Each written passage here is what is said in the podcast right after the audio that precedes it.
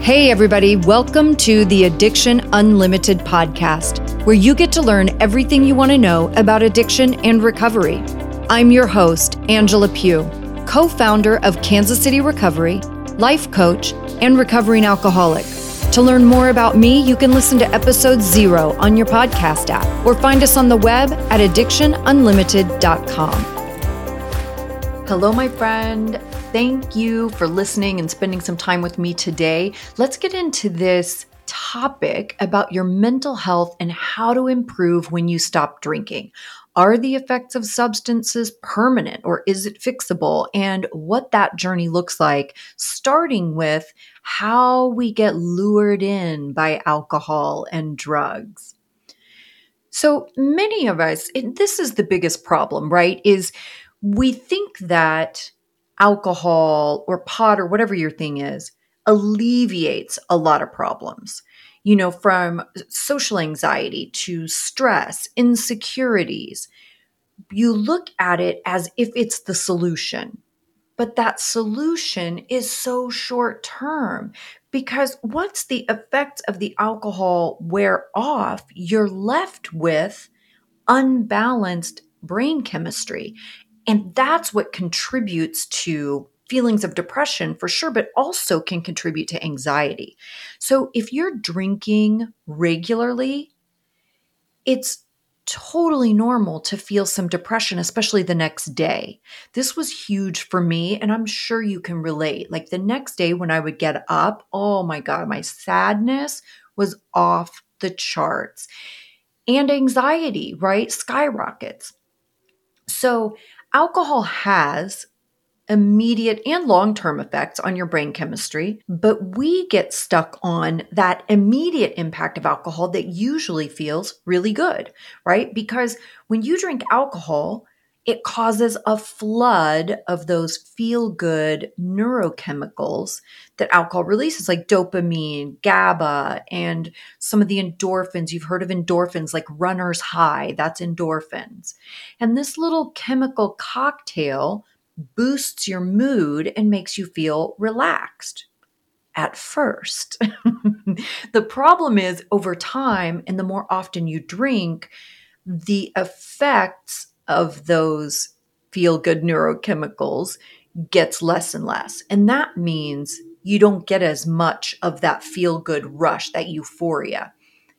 And then you start drinking more because you're trying to get the euphoria. And then we're just chasing the buzz, right? And once you're chasing the buzz, you're already behind the ball. And that's when the negative effects, like depression after drinking, get bigger. So, as far as long term effects go, when your brain is continuously exposed to alcohol, it has to change, it has to alter to accommodate that flood, right? So, because alcohol increases dopamine and GABA, your brain will produce less of those because the alcohol is bringing it in, right? So, when alcohol is not in your body, you're left with lower levels of those feel good neurochemicals. And that's what creates that sadness. Now, also, when alcohol leaves your body, you're, what's happening is all of those neurochemicals, neurotransmitters are, as you've heard me say before, they're on the roller coaster ride of a lifetime, right? They're trying to figure out what the heck am I supposed to do? How much of the stuff am I supposed to make? Am I even supposed to make it anymore? Is this my job? Now you're not bringing the alcohol in, and alcohol's been making it. So am I supposed to start making it again? And it's just going back and forth, right? So it can also rebound and make too much. And that's what leaves you anxious and irritable, right? And all of this volleying back and forth kills your motivation, skyrockets your anxiety, and your depression goes to an all time low. And you've heard me talk about PAWS before, post acute withdrawal symptoms, PAWS. I've done whole episodes about this, and I will link that in the show notes if you're in your first year sober and you want to better understand why you feel scattered and all over the place. This stuff is why post acute withdrawal. These are the symptoms you have when your brain is going through that volley back and forth, too much, too little, trying to figure it out and regulate those neurochemicals so you can get back to feeling balanced in some way. And this is the perfect spot to say also if you're feeling like you're stuck right now in that, you're welcome to apply to get on a call with me about my six week program, Renew You. It's personalized coaching. I will guide you personally on how you can start to sort out the pieces and start making progress immediately. It's not just another support group or group coaching program. In Renew You, you get one on one personal coaching with me to figure out the right actions that you need. So if you want to supercharge your sobriety and you want to work with me, the link to apply for a call will be in the show notes. But it's so important to take action to feel better because when you stop drinking completely, those feelings of anxiety and depression can be overwhelming if you aren't doing the right things to counteract it. And the imbalance your brain is going through will last throughout the whole process of your brain repairing itself. So, how long does it take for your brain to repair itself? You could easily start seeing improvements in two to four weeks after you stop drinking. Of course, the longer you stop drinking, the better it will be. So, if you quit alcohol several months and beyond, really gives your brain the best opportunity to recover and repair your brain has an amazing ability to recuperate and rebuild itself after you quit drinking alcohol. And there's research that shows that people will see their stress levels, their relationships, their work performance, and self confidence all get better when you get sober. And why are all those things affected? Well, if you think about it, when you drink alcohol or use drugs, a whole bunch of things happen your judgment is impaired, you're way more impulsive, your behavior's impulsive, your inhibitions are down. And think about all the things you do just with those issues, right? Impaired judgment. So now you're making decisions that you wouldn't normally make because you can't weigh risk appropriately, you know, because your judgment's impaired. So you're making decisions you wouldn't normally make. You're impulsive so you're doing things just without thinking it through. Your inhibitions are lowered. So you're doing things that you would never normally do, right? Because your brain's not telling you no. Your brain and the, the lowered inhibitions is part of what makes you feel better when you drink. Because especially with social anxiety, we get around other people and it's all of those things that are swirling through our heads like, oh my God, what is this going to be like? I'm awkward. I feel uncomfortable. Are they going to like me? What did I say? What do they think about me? How's this going? But when your inhibitions are lowered after you have some drinks, you don't worry about any of that stuff. That's why you feel more comfortable. But that combination of things, you're making terrible choices, you're being impulsive, you're doing things you would never normally do. And all of that affects your stress, your relationships, your work performance, and how you feel about yourself. You also have blackouts. A lot of people have blackouts. And when you have blackouts, that's going to raise your stress because you're thinking you don't remember. And then not you don't remember, but you don't know what anybody else knows or remembers. And that increases your stress and lowers your self confidence. You also like get sloppy, right? Like our balance is off, our coordination is off. You can't concentrate on anything. We always talk about when people are drinking and they start repeating themselves, right? We just get goofy. So when you're thinking about, oh my gosh, was I sloppy? Was I stumbling around? Did I fall down? I don't remember if I saw that person or not. I don't remember what I said to that person. All those things are increasing your stress, affecting your relationships, affecting your work performance, and your self confidence. So it's easy to see when you think about it how all of those things can be improved just getting sober. Alcoholism, addiction, alcohol use disorder, whatever you want to name it, it needs two things to thrive. It needs you to be isolated and feel alone, and it needs you to feel bad about yourself. So, isolated and feeling alone, that could be isolation where you pull back. You're not engaging with your friends as much. You're not going out and doing things like you used to because you're feeling weird about your habits and, and what you're doing and what you remember and don't remember. And did you make out with somebody that you shouldn't have? Or were you drunk and you exchanged numbers with somebody and your partner or spouse is not going to be thrilled with that? Right? We just do all kinds of crazy things. So, you isolate yourself either physically by removing yourself and not engaging as much, or you isolate yourself mentally and emotionally because you get overwhelmed in the anxiety about your behavior and being embarrassed and feeling shameful.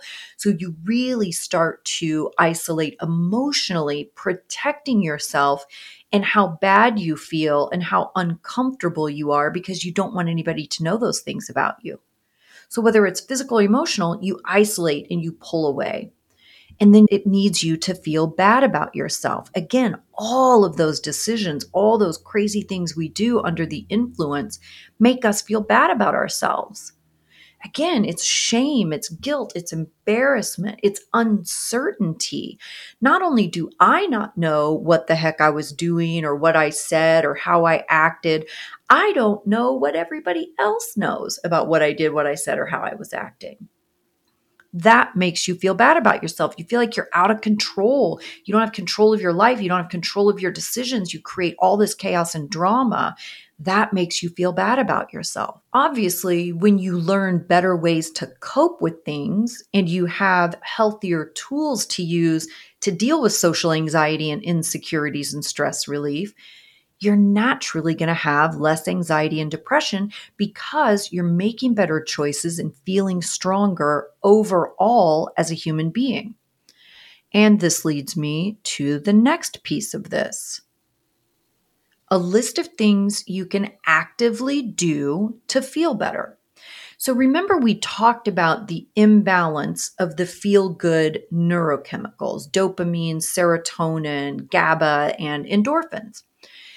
Well, you want to do things to boost these naturally. And as I said earlier, your gut is your second brain. And I want to touch on this because it's hugely important bacteria in your gut communicate with your brain. Also, there are certain nerves that connect the brain and the gut, and the bacteria in the gut can send signals through those nerves to the brain. And gut bacteria also stimulates immune system cells, and those immune cells can send signals through the nerves to the brain. I want to read this excerpt to you from an MD at Harvard because this was fascinating. Let me get it here. Where are we? Okay. Research in the past decade has found that gut bacteria may influence our emotions and cognitive capabilities. For example, some bacteria make oxytocin, a hormone our own bodies produce that encourages increased social behavior. Other bacteria make substances that cause symptoms of depression and anxiety, and still others make substances that help us be calmer under stress. I want you to be clear that what is going on in your gut also plays a major role in your emotional state, anxiety, and depression. And the last part of that paper that I want to read is so significant. It says, finally, the gut bacteria also have been shown to influence our vulnerability to certain brain diseases, including Alzheimer's, Parkinson's, and autism. For example, a substance called synuclein, found in the brains of people with Parkinson's disease, is made by gut bacteria and can travel via nerves from the gut to the brain just understand that what you're putting in your gut and what is happening in there is extremely important.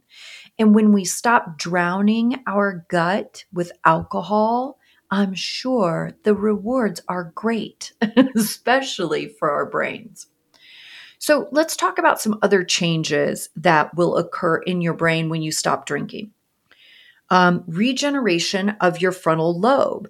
Your frontal lobe is responsible for reasoning, behavior control, memory, and motor function. And it takes a heavy hit when you drink, especially in excess. This is also the last part of your brain to fully mature as you're growing up.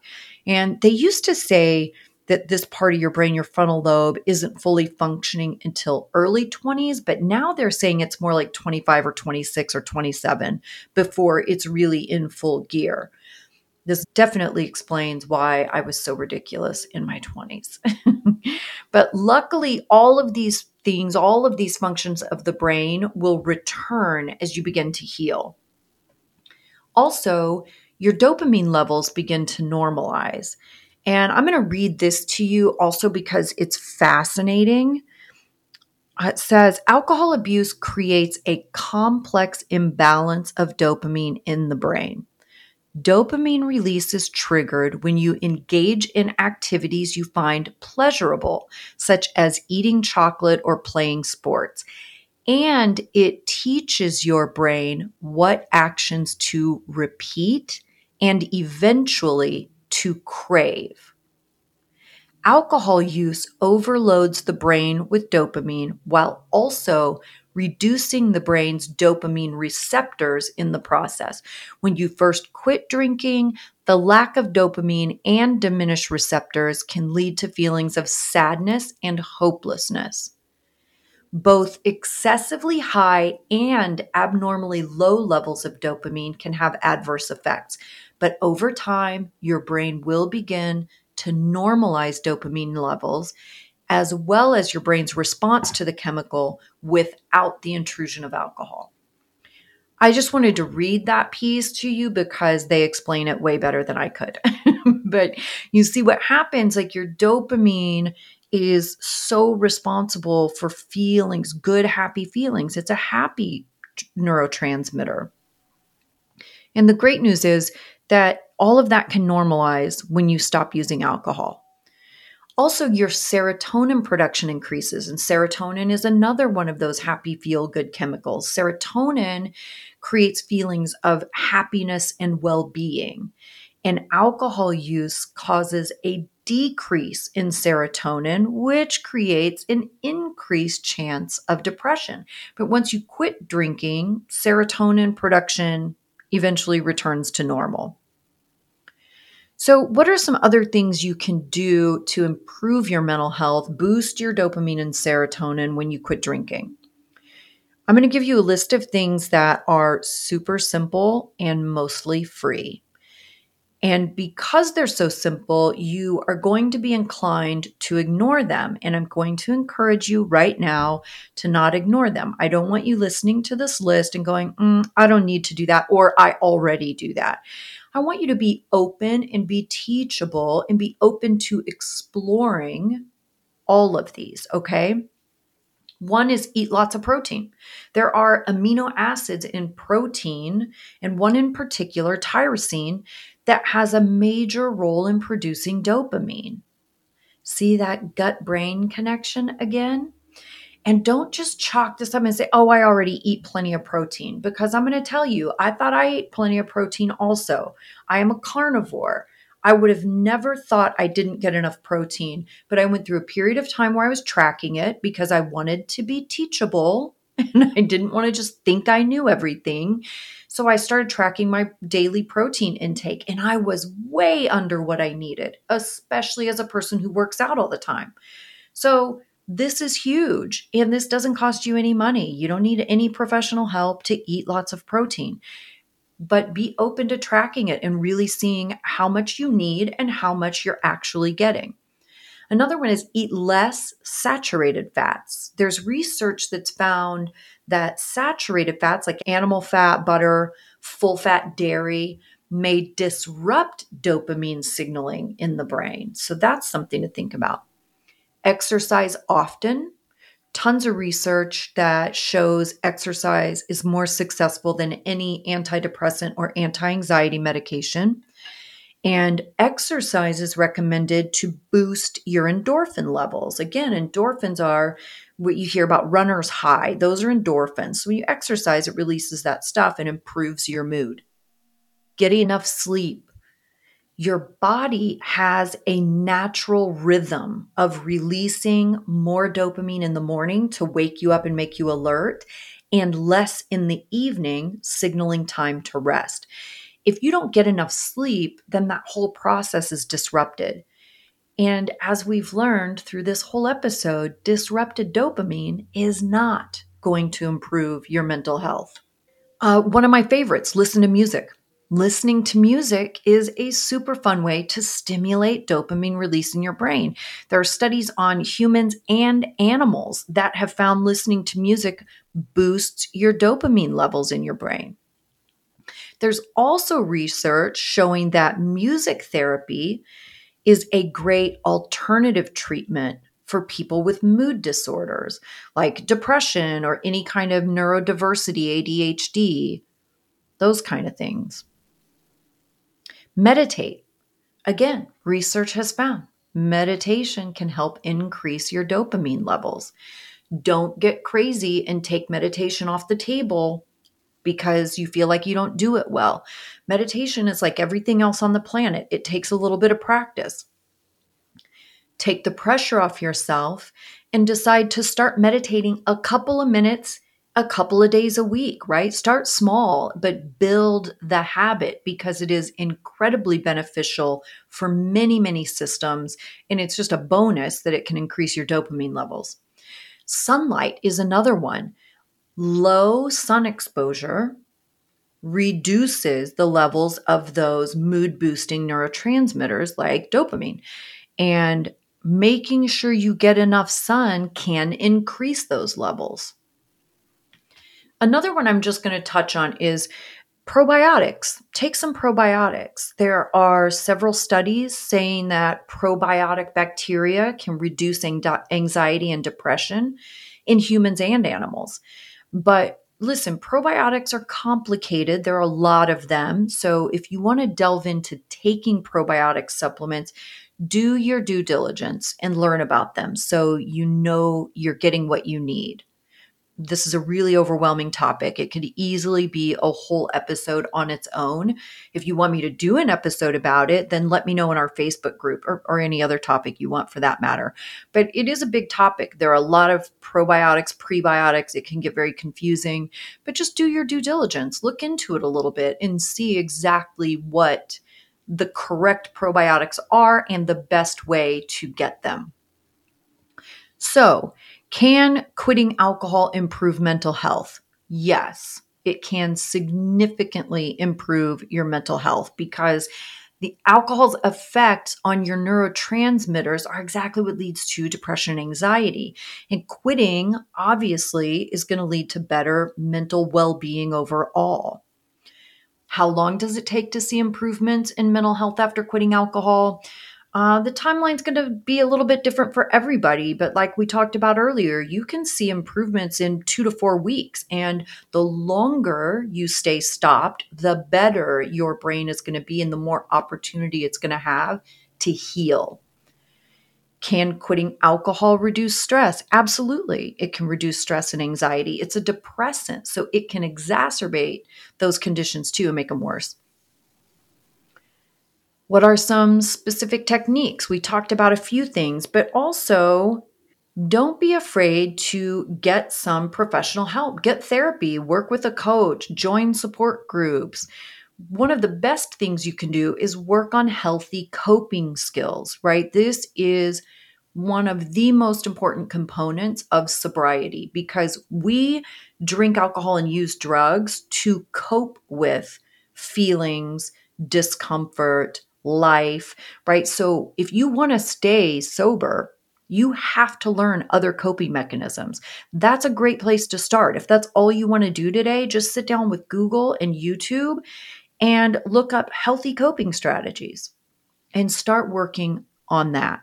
And don't forget, if you are interested in working with me, you can jump on a call with me and see if we're a good fit. It only takes a few minutes, super simple, but it will definitely help you supercharge your sobriety and help you get relief immediately. And that link is in the show notes. I hope you're having a fantastic day, and I'll see you next week. You've reached the end of another great episode of the Addiction Unlimited podcast candid and honest conversation about addiction and recovery. Be sure to visit us at addictionunlimited.com to join the conversation and access show notes and links to everything we talked about. Love this episode? Please take 30 seconds to subscribe, rate, and review on iTunes to help us improve and give you the information you want. Thanks for listening. See you next week.